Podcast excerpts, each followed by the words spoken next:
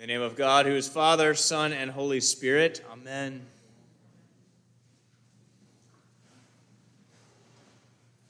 Good morning again to all of you. Glad to see you. Welcome to those who are watching online. Uh, last week, we finished a three week sermon series where we were revisiting uh, our mission and our vision, and we uh, talked about how we connect to God and others in worship, we're doing this morning. We grow towards God and others uh, in prayer and in Bible study, and we serve for God and for others in our community. Today, we're talking about stewardship.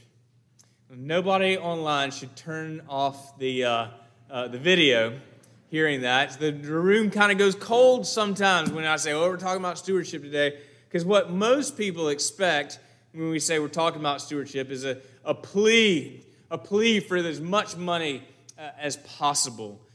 I have heard, I don't like that any more than you do, really. I, have heard sermons that uh, sound like that for, that sound fairly desperate, some that sound manipulative, and one actually stands out because the preacher basically apologized to the, um, to the congregation, said, they, they make me talk to y'all about money.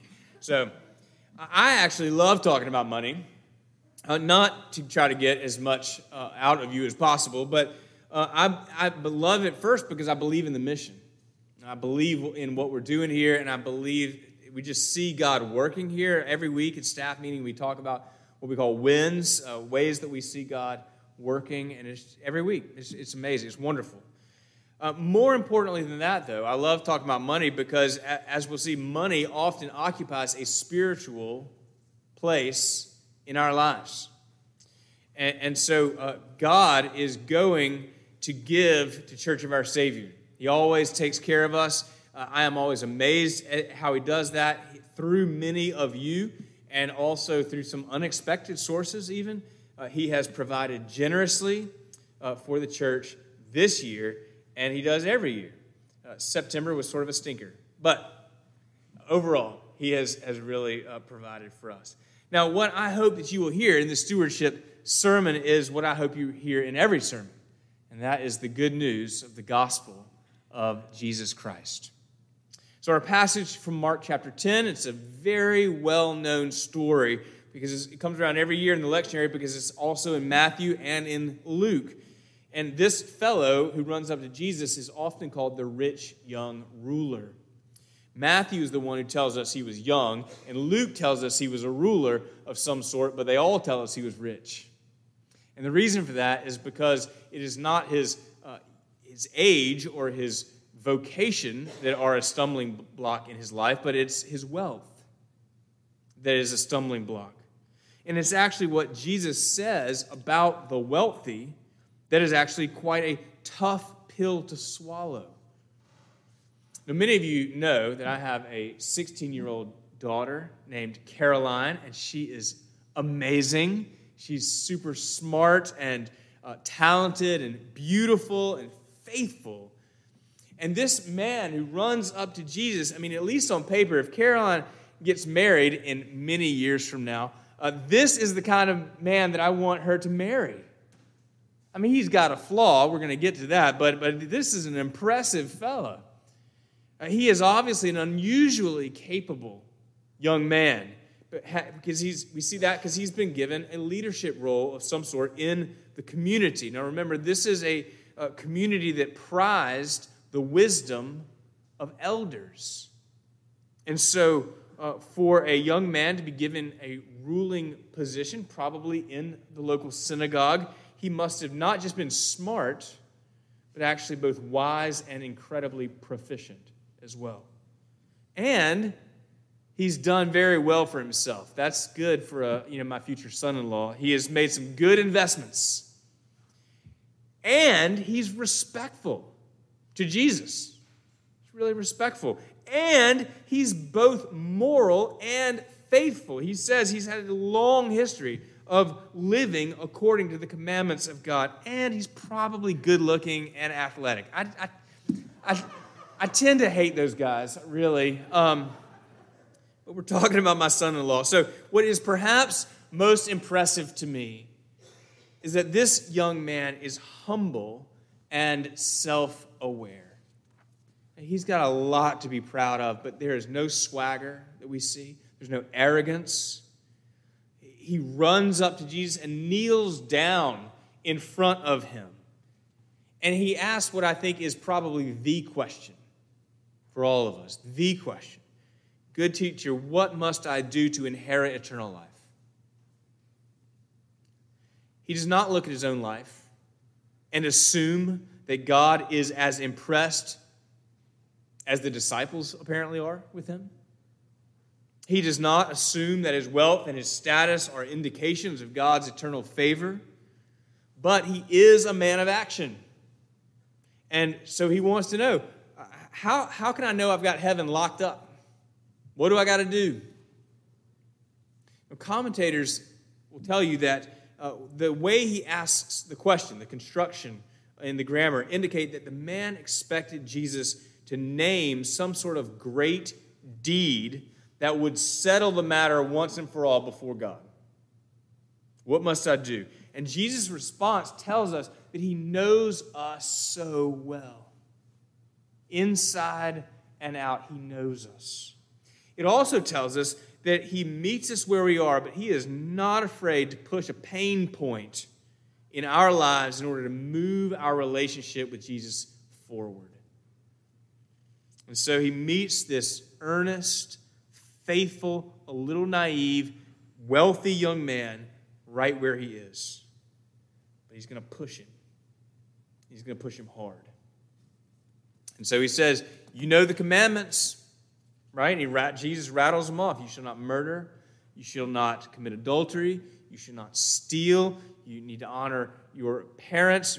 Don't bear false witness. And the man, it's, it's hard to tell. Does he like swell with like, oh my gosh, that's great. I've already done all that. Or does he think, well, there's got to be something else? But he just says, I've done all these from my youth, meaning from the day of my bar mitzvah. I have, I have carried these things out. I have, I've kept these commands. But I wonder if you noticed that Jesus left one out. He left one out. And I think he left this particular command out because he knew this particular young man. He knew his heart. He knew all his good, but he also knew his stumbling block. Jesus left out, You shall not covet. You shall not covet. Mark tells us that Jesus looked this young man in the face and he loved him. And it is with that love that he names the idol. And it's kind of like a spiritual Heimlich maneuver. I mean, he hits him right in the gut and it hurts, but it is the purpose of it is he's clearing the airway. He's getting what's blocking out of there. Sell your possessions, Jesus says. Give them to the poor, and then follow me. Now, notice Jesus does not say, sell your possessions and then you'll have eternal life. Because it's in following Jesus, it's in trusting his death and resurrection. That's what gives us eternal life. And so Jesus sees that there's something blocking this man's spiritual airway, something that's keeping him from being able to breathe in the Spirit, and that is that his wealth and possessions actually own him. His wealth owns him. They're his identity. They're his security blanket. They're his surrogate savior. Maybe it was because they indicated his status.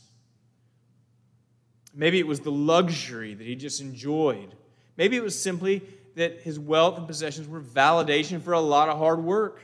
Whatever it is for this rich young ruler, Jesus hits him right in the gut, showing him that his wealth holds a spiritual place in his life. It's not just something he's grateful for, it's something he needs, something he has to have to be content. And he's shocked. He goes away grieving, Mark says. We don't know what happens. Maybe he gets to a point where he's able to give up the idol, maybe he doesn't. But at this point, at least, the airway stays blocked. And he prefers his earthly wealth to eternal life. Now, when I've preached this in the past, I'll make a turn right here. And I'll say, you know, maybe, I don't know what it is for you. maybe it's not wealth. Maybe it's something else. What would it be that Jesus asks of you? Go and fill in the blank and then follow me. What is it that Jesus is asking you to give up? And that's a really good question. Maybe that's what you need to, to work on today. But, but we're thinking about stewardship. And if we're really faithful to the text, we see that Jesus does not make that turn. Jesus sticks with wealth. And so we're going to talk about wealth. Because Jesus dumbfounds his disciples who seem to assume that, that wealth is a sort of earthly indicator of God's favor. And we can sometimes make that assumption too, but he dumbfounds them when he says, It is easier for a camel to go through the eye of a needle than for a rich person to enter the kingdom of God. Now, you might have heard somebody say, that there was a gate in Jerusalem, but it was a small gate, and, and to get your camel through it, you had, it was really hard. You had to coax them to their knees and crawl through it. It's fiction. Didn't happen. It didn't happen. It means what Jesus says. He's saying it's easier to fit a Clydesdale through a keyhole. That's what Jesus means. It's impossible. Why is it impossible? Because wealth takes a spiritual place in our lives. The very first commandment of the Ten Commandments says, Have no other gods before me. And that's what an idol is. It's a little God that in our hearts becomes a big God and, in fact, takes the place of God. Or, or something we need in addition to God. And, and we can have this whether we're poor or rich. If we're poor, we might think, if I only had money, then I would be happy. Or whether we might be rich and think, I'm, I'm happy because I have wealth. Or my, like most of us, we might be somewhere in between, and sometimes we feel pride and sometimes we feel jealousy. And here, this is why it's so easy for money to take such a divine role in our lives because we need it for everything. For everything. You woke up this morning in the house that you're paying for. And I hope took a shower and water that you pay for, and then ate breakfast food that you bought at the grocery store, picked out the clothes that you paid for, drove over here in the car that you are paying for on roads that your taxes paid for to sit in a church and listen to a preacher that your tithes and offerings pay for. Money touches everything. And more money does make some things easier, doesn't it? You know, a little less stress, better food, better trips, better health care. I mean, rich people, they got their problems too. And sometimes rich people have big, hairy problems. But I've still yet to meet somebody who wouldn't like just a little bit more money. Just this past week, uh, I, I saw a headline that Elon Musk passed Jeff Bezos to become the wealthiest person in the world with a net worth, personal net worth of over $200 billion. And Musk said that he was going to send Jeff Bezos a silver medal and a giant statue of the number two. I think it's hilarious. Um, there, I don't know if he did, but that's what he said he was going to do. There's, if you're trying to fill your heart with money, there's never enough, even on that level. John Rockefeller famously said, "How much is? When will you have enough?" He said, "Just a little bit more. Just a little bit more." I am solidly middle class by American standards. I mean, we're all wealthy by global standards, but solidly middle class by American standards. If Jesus asked me to sell my possessions, I would be terrified.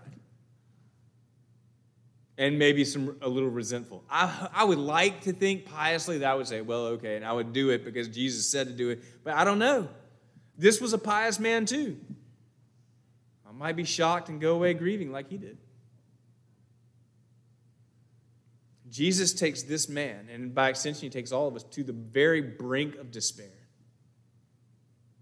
He takes us to the brink of impossibility Because this guy has never been helpless in his life. He's like all of you are. He's an all star. He's a doer. He is a problem solver. He is a noble success.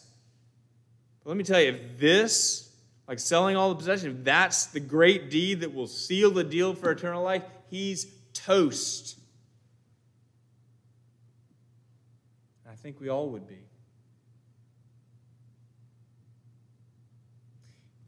But the money line, and I don't mean money, no pun intended, but the money line in this passage is for God, all things are possible. For God, all things are possible. Salvation is a gift, it is not earned by good or grand deeds, it's not earned by following commandments because we can't do it perfectly. There's always a flaw, there's always a blind spot or two, hundred. But when Jesus died on the cross for our sins, he pulled all of us camels through the eye of the needle. With God, all things are possible. With God, you are his child. By his grace, you are an heir of eternal life. And here's the thing about grace grace meets you right where you are, right where you need it, but grace loves you too much to leave you there. And Jesus doesn't ask us to sell all our possessions. I believe that. But He does want us to give up the idols that are blocking the airway in our hearts. And one of the things that He gives us to, to keep our possessions from owning us is He gives us the call to financially support His work around us. And for Amy and I, giving generously to the church, and we do, giving generously is an opportunity to trust God to provide for us. When we have given to the church first, you know, we, we get the paycheck and then we write the check, or actually I do it on, I do it on my phone. I give uh, by text. When we do that first, I'm, we've never been sorry. I mean, sometimes, I'll be I mean, sometimes it's tight. Sometimes it is, but I've never been sorry. But if I drag my feet and I kind of wait around to the end of the pay period, I think now it's time to pay the church, that money's gone. It's been spent already. Right? Giving, and I want you to know this giving challenges me. It doesn't come easy to me. I, I, I, you probably don't, but I worry about money. I do. And giving forces me to let go of the idol, at least in part, over and over again.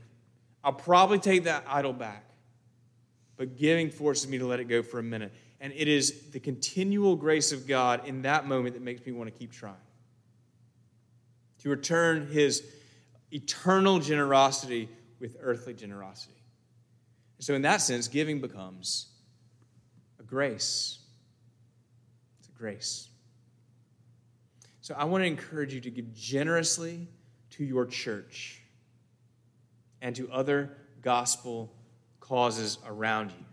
Give 10%. I mean, that is scary, y'all. 10% of your income or more. Give silly. It's not going to get you eternal life. Jesus already did that. You have eternal life. Give generously to say, Thank you, God. Thank you for what you've given me. Give generously so other people can hear the gospel good news that you've heard and embraced. And give what you can give cheerfully.